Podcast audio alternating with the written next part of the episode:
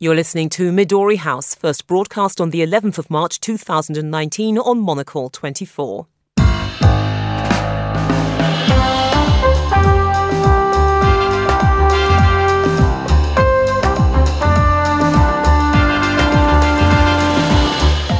Hello and welcome to Midori House, coming to you live from Studio One here in London. I'm Juliet Foster, and on today's show. This is a government in chaos with a country in chaos because of this mess. British Prime Minister Theresa May says the vote on her Brexit withdrawal plan will go ahead, but will Parliament support her? Time for a different approach. Does Germany's vision for Europe place it on a possible collision course with fellow EU heavyweight France? My guests Carol Walker and Sebastian Borger will be discussing this and the day's other top stories, including another day of power cuts plunges most of Venezuela into darkness, pushing the country ever closer to social implosion. And no notes, please, just cards, apps, or Apple Pay. Does a cashless society marginalise low income and tech unsavvy shoppers. That's all to come here on Midori House with me, Juliet Foster.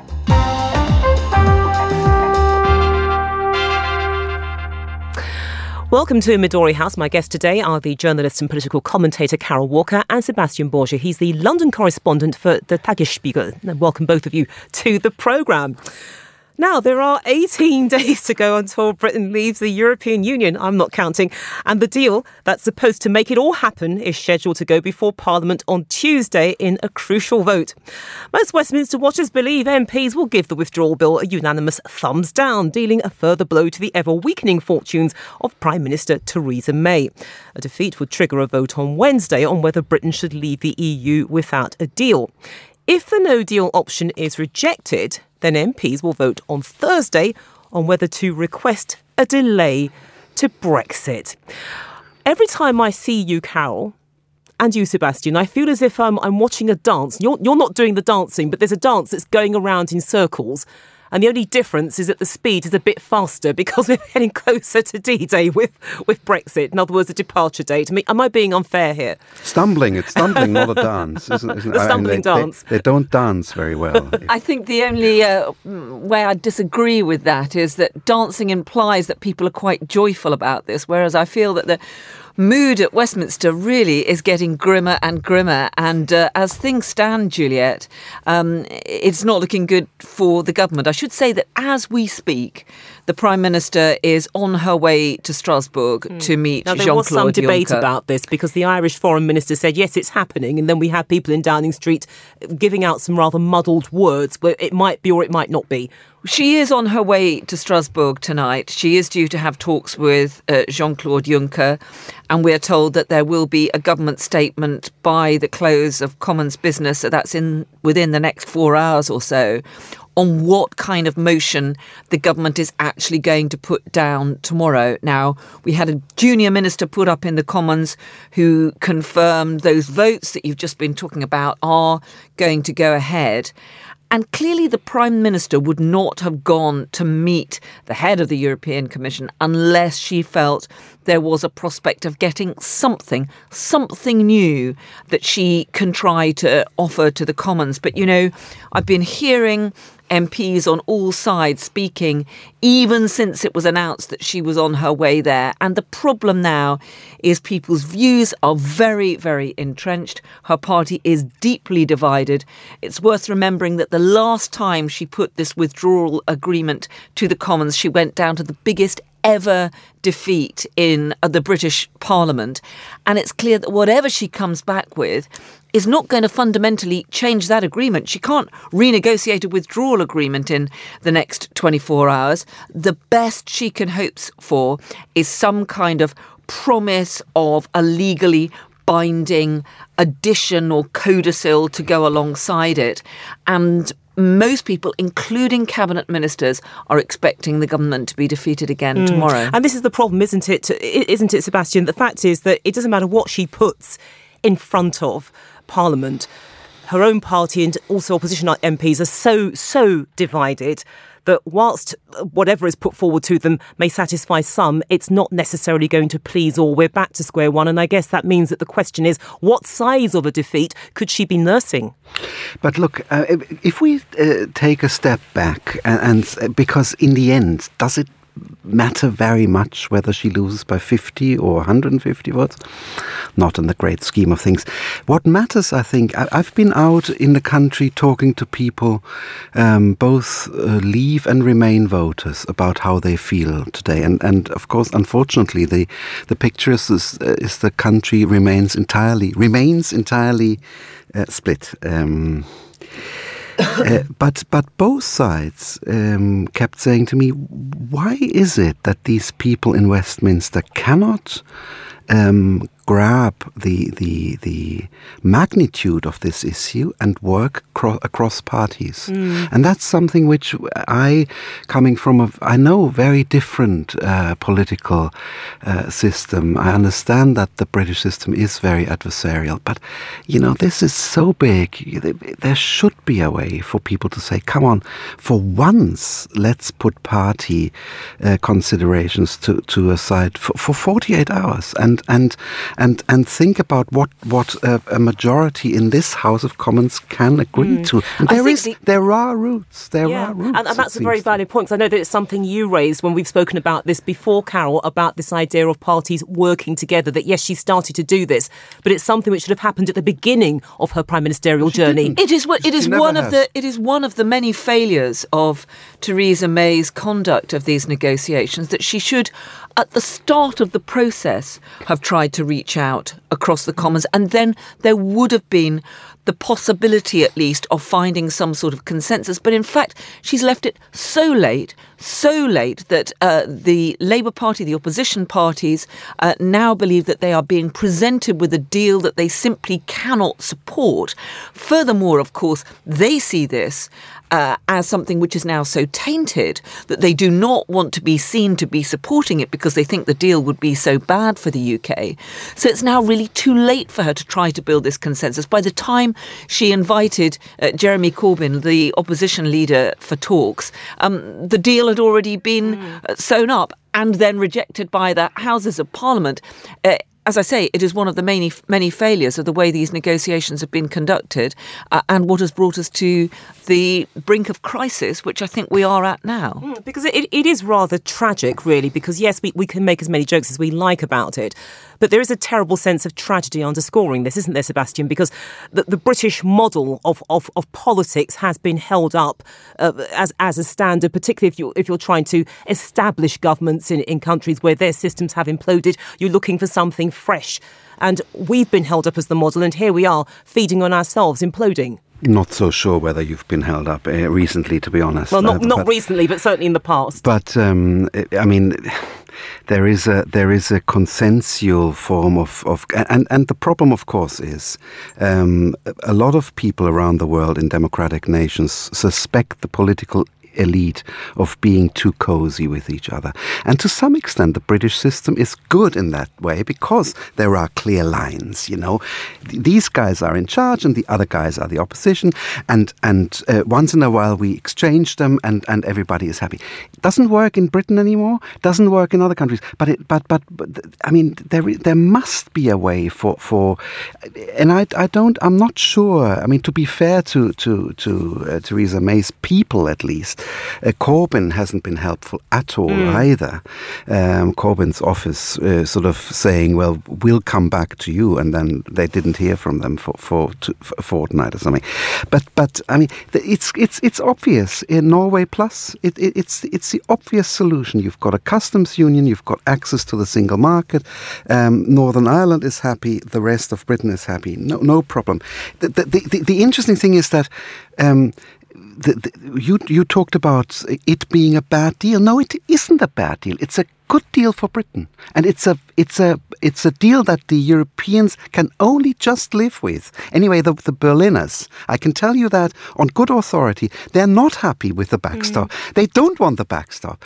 Uh, they it, it won't happen and if they can avoid it at all. So, so that's that's that's the, the the the madness of the British debate, which really is is is very sad to look at. But Carol, let's let's look at what happens after this vote, because you said so yourself that um, the other options will will come into play, but if Mrs May has no choice but to go ahead with all of these votes, which clearly it does appear that that is the case, isn't there the danger that you've got people like Boris Johnson, backed up by the European Research Group, who would seize this moment to try to oust her? Because this time the gloves have been off, but they've been dropping some very, very obvious hints that this may be the way it's going, that they've actually reached the end of their tether. Listen, the Conservative Party, both wings of the Conservative Party, have really lost all confidence in Theresa May to lead them.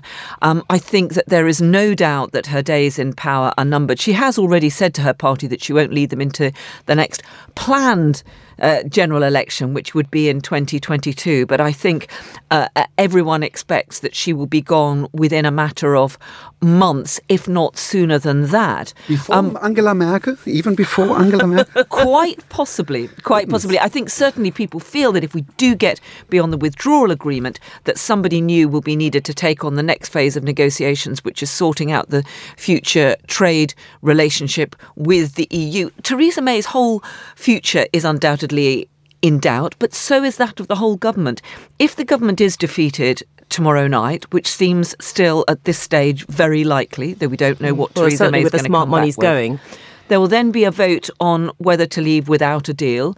Um, although many in the Conservative Party think that that would, at this stage, be the best thing to do, there's not going to be a majority in the House of Commons for that. So the Commons will vote against it, though that in itself does not prevent the UK leaving without the, uh, uh, without a deal.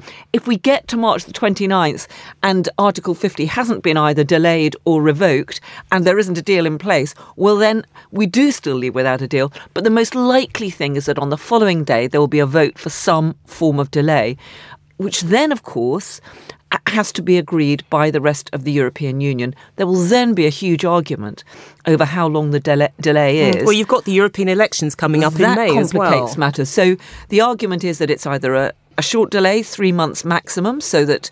Uh, some form of Brexit is resolved uh, before the European elections, or it has to be a much longer delay. And that would cause uproar in parts of the Conservative Party and indeed, I have to say, amongst many of those voters which Sebastian has been talking about, mm. who voted to leave the European Union more than two years ago. And Sebastian, what we're hearing again, it's we, we heard this at the very start of this this journey all those years ago, is that you know what, maybe just maybe we wouldn't have got to the stage where we are now if the party, the Conservative Party, the government hadn't been led by a Remainer that even though Mrs May is talking the Leavers talk, they argue that, look, she doesn't really mean it because she still wants to stay in Europe and she will do whatever she can, however underhanded, to keep us there. Well, uh, you know, water under the bridge, isn't it? I mean, could you, can we, we, we could go back and say, well, Boris Johnson becomes Prime Minister on the 14th of July whenever it was, 2016, and makes a generous offer towards Remainers? Possible? Possible? Maybe he could have had the personal authority, but you know we are where we are. Her problem, she she she didn't have to reject the forty eight percent. She didn't. She didn't have to call them uh, citizens of nowhere. She didn't have to do give the Lancaster House speech, which was basically saying we want out of everything. And you know, I, I, think that's all uh, speculation. Nothing nothing wrong with speculating, but it, it doesn't help us. I I I I think um, I mean if if I can see anyone who, who is able to bring the Tory party and the country together, it's Michael Gove. Okay, well, interesting thoughts there. We'll, we'll stay with Europe, though. We're going to stay with Europe, and this time we're actually putting the spotlight on Germany because Annegret Kramp-Karrenbauer, who's the leader of Germany's Christian Democrats and Angela Merkel's heir apparent, has outlined her vision for Europe in a 2,000 word article published in a German newspaper. Whilst calling for more convergence across a range of areas, she said that, quote, European centralism must be avoided at all costs. Well, last week, the French President Emmanuel Macron wrote a letter published in 28 European newspapers proposing multiple new institutions and a major conference to overhaul the continent's political structures. So are the EU's two superpowers seeing at opposite ends of the same hymn sheet, Sebastian. Well, can I first of all compliment you on your wonderful pronunciation of Annegret Kramp-Karrenbauer, which from much. which from now on I think I, I, suggest we call AKK makes it easier. Good idea. and I don't speak German either. um, fascinating in all sorts of ways, isn't it? First of all, the reply. Uh, by the way, the reply, of course, was published in five languages as well. So, so, um, mm. so everyone has so, a sense so she's trying to she's trying to reach out to to, to other Europeans. Um, it it ought to have come from the executive, the the Chancellor Angela Merkel. No, it comes from the party leader. Mm. Now, okay, so we, we have the European itself. European election campaign coming up. You could argue, but it, it does suggest that power is um, flowing away from Angela Merkel and towards AKK. I thought her response a peculiar mix. Um, I mean, remember, she is from the Saarland, the, the westernmost region of Germany, which has very strong links to Fr France. She speaks French. People in, in the Saarland, of course, when they talk about Berlin, they say, we're going to the Reich. Uh, you know that it's it's it's still different in mm. there. Um, so so she's uh, she's um, she's a she's a francophile. There's no doubt about it. But I think what she realizes, maybe a little more than Emmanuel Macron, is that that the gra grandiose schemes that he uh, likes to put forward uh, don't chime with voters. Mm. And I think with voters in a lot of countries, uh, you know, not just in Germany, in, in, France, in Italy, in, in, in a whole uh, lot of other places. And it, what, what, we are, what we need to do is to make Europe more efficient, not, not make more uh, big, ambitious mm. uh, plans. Now, on the other hand, I think one thing is totally missing. That's the euro. You know, mm. you you cannot, I think, um, in in in European politics, uh, talk about reforms and and and the way ahead without tackling the, the, the, the, elephant in the room, which is the euro. Mm. The structural problems of the euro yes. remain unresolved. And, okay, you can say, well, the French have suggested uh, a much uh, closer integration of economic policies, and we're against that. Okay, that's a viewpoint, but then you've got to put forward how you want to uh, resolve the, the, difficulties that are there. So she bypassed the issue, Carol. Well, isn't it fascinating that you've got these two really big European powerhouses coming up with their competing visions of what should happen to the European Union at a time when you've got not just the the UK leaving, Brexit imminent, but uh, huge criticism of the European project from the Hungarians, the rise of all these populist anti European parties right across different European states. And we had Emmanuel Macron came out with this typically Macron, incredibly grandiose vision of how we needed so much more Europe, not just more Europe, but a whole host of new European institutions. Uh, he talked about a European Innovation Council, a European Agency for the Protection of Democracies, a European Climate Bank, a European Food Safety Force, a European Council for Internal Security, which, which in the UK a was European minimum wage, etc., etc. Uh, already in Uh, in Germany, we've seen that AKK is saying, look, all these new institutions are not the answer. And you can see that many, many voters in other European nations, particularly many of the more recently joined Eastern European nations, are going to be saying, hold on, an awful lot of our voters want decision making devolved down. They want decision making made closer to home. They want their own national governments who are more accountable to be taking those decisions rather than more and more Mm. power going to the centre. And I think that there is a real danger that President Macron may find himself here out on a limb. But what is going to be fascinating is to see how these competing visions and these different ideas uh, shake down into what does happen to the EU. Absolutely, because because certainly the, the reactions with some of the the anti-EU papers in, in the United Kingdom was was very hostile to that Macron vision. They say, well, there you go. This is what happens if you stay in because we'll end up being swallowed up by, by this European vision. But what I'm what I'm fascinated by, Sebastian, is the timing not just of AKK's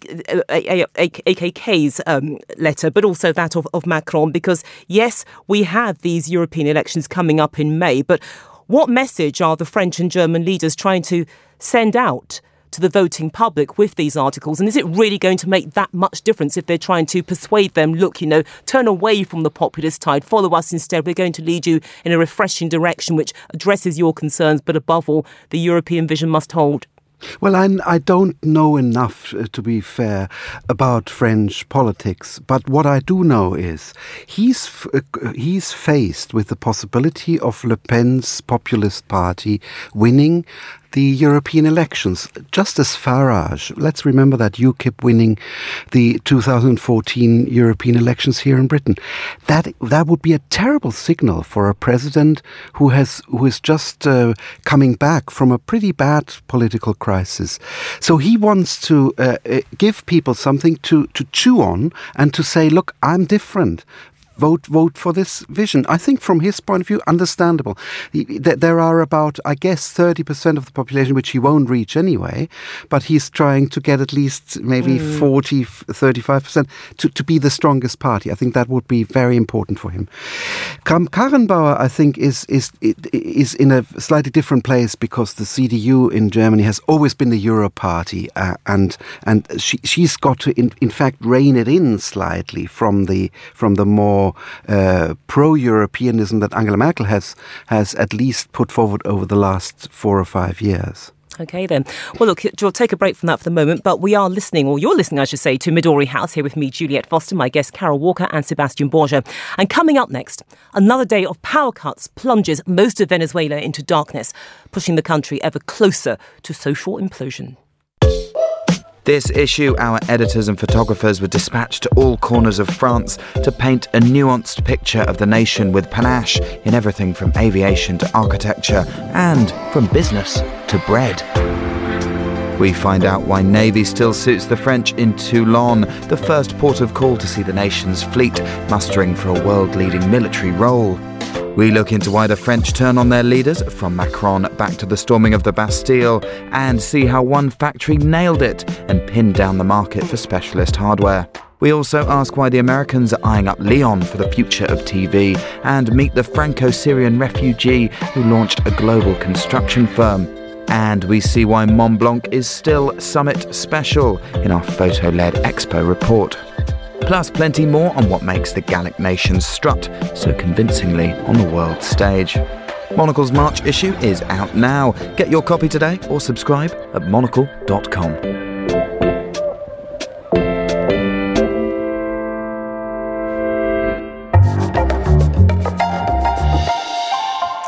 Still with me are Carol Walker and Sebastian Borger. Now, schools and businesses have remained closed in Venezuela on the orders of the government as power cuts drag into a fifth day. Opponents of President Nicolas Maduro claim that 17 people have died as a result of the blackout. Amid the chaos, desperation, and reports of sporadic looting are accounts of hospital doctors struggling to keep their patients alive as pro government motorcycle gangs roam the streets enforcing order at gunpoint. So, really, it's a question to both of you. Look, it's a desperate situation and no sign again that Nicolas Maduro will cave in. So, how much worse do things have to get before somebody or something breaks?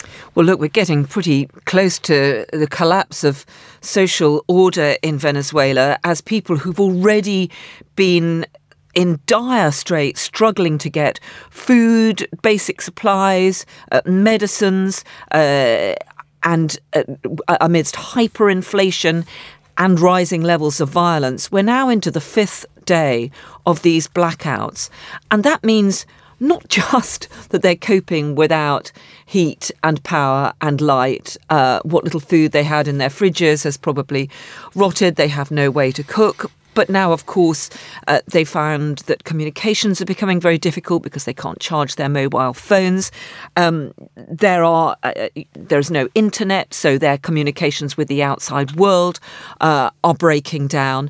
People have found that their local supermarkets, uh, even if they could afford the supplies that were in there are now closed. That's why we've seen break ins and lootings. And as you mentioned there, there is a desperate situation in the hospitals. Some of them have managed to get emergency generators in. We've seen families trying to move patients to those hospitals where they've heard that there are generators um, to keep patients alive. Um, President Maduro seems to be claiming that this is due to sabotage and cyber attacks from the United States, though there's no evidence of that. Uh, and it really does look as though this could be the final straw. And one does wonder what on earth can possibly happen next. The one main hydroelectric plant that supplies most of the electricity has failed, is closed. Reporters who went there found that there was literally nobody there. Mm. Um, this is a huge, sophisticated plant, um, and staff apparently have said that many of the staff had left. There was a ma- major failure. There's been a failure to maintain um, basic technical standards.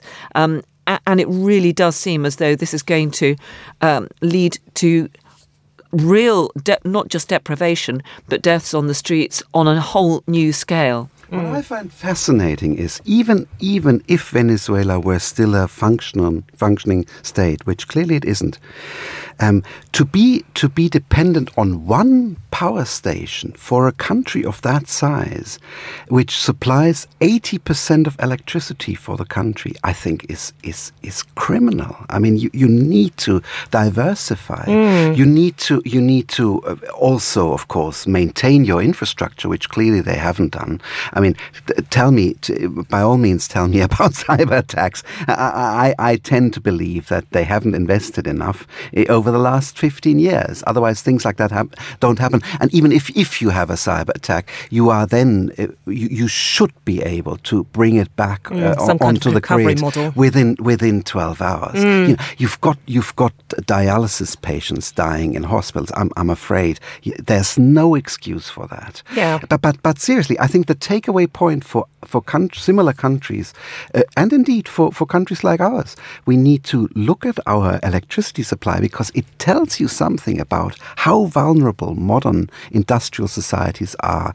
If, if you lose power only for a day, it, it can create complete havoc. Which begs the question as well, as you've rightly said, that clearly you're talking about an infrastructure where there's been no investment, inward investment for years. So where did the money go? It obviously went somewhere.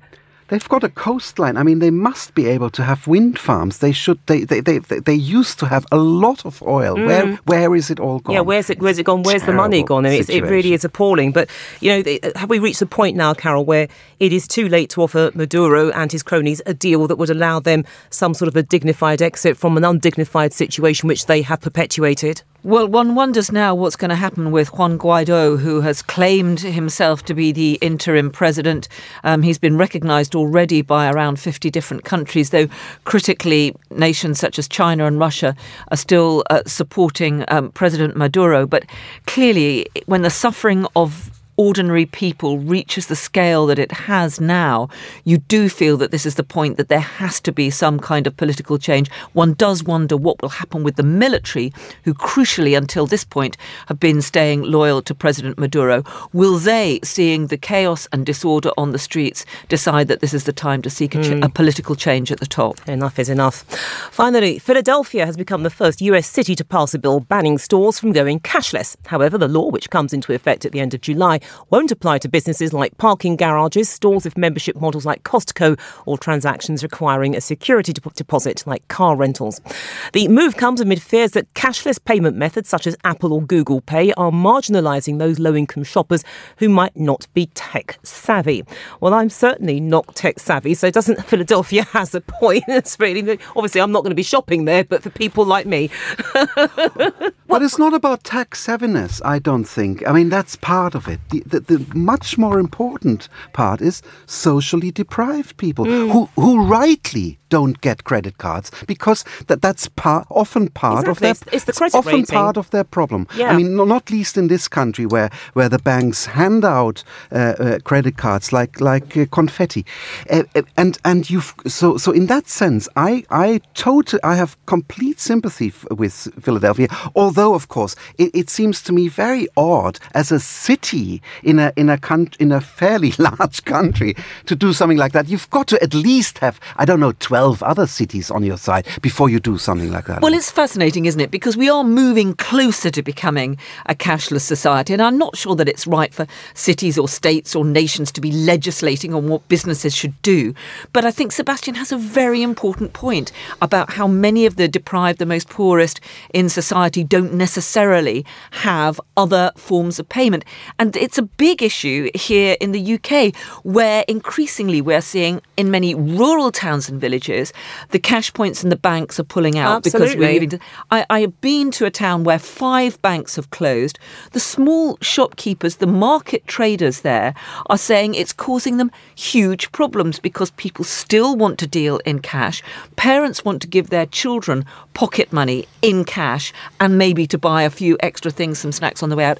Many of the elderly don't necessarily want to do bank transfers, they still rely on cash. Absolutely. And whereas some businesses in upmarket parts of town may decide that it's better for their businesses to go cashless, I think that there needs to be big pressure from consumers as well as governments to say to these people, look, this is too soon. Think about those people in society who will be really severely, not just inconvenienced, but unable to go about their day to day business if we start banning cash. Okay, I think that's a fair enough point on which to leave it. I'm in total agreement with you guys, so thank you so much for your contribution because that brings us to the end of today's show. Carol Walker and Sebastian Borger, thank you for joining us here at Midori House. Today's show was produced by Carlota Rebello, researched by Fernando Augusto Pacheco and Nick Moniz. Our studio manager was Kenya Tell us how you listen to our news programmes at monocle.com forward slash M24 survey. At 1900 hours, it's the Monocle Culture Show, and we'll have more on the day's main stories on the Monocle Daily at 2200.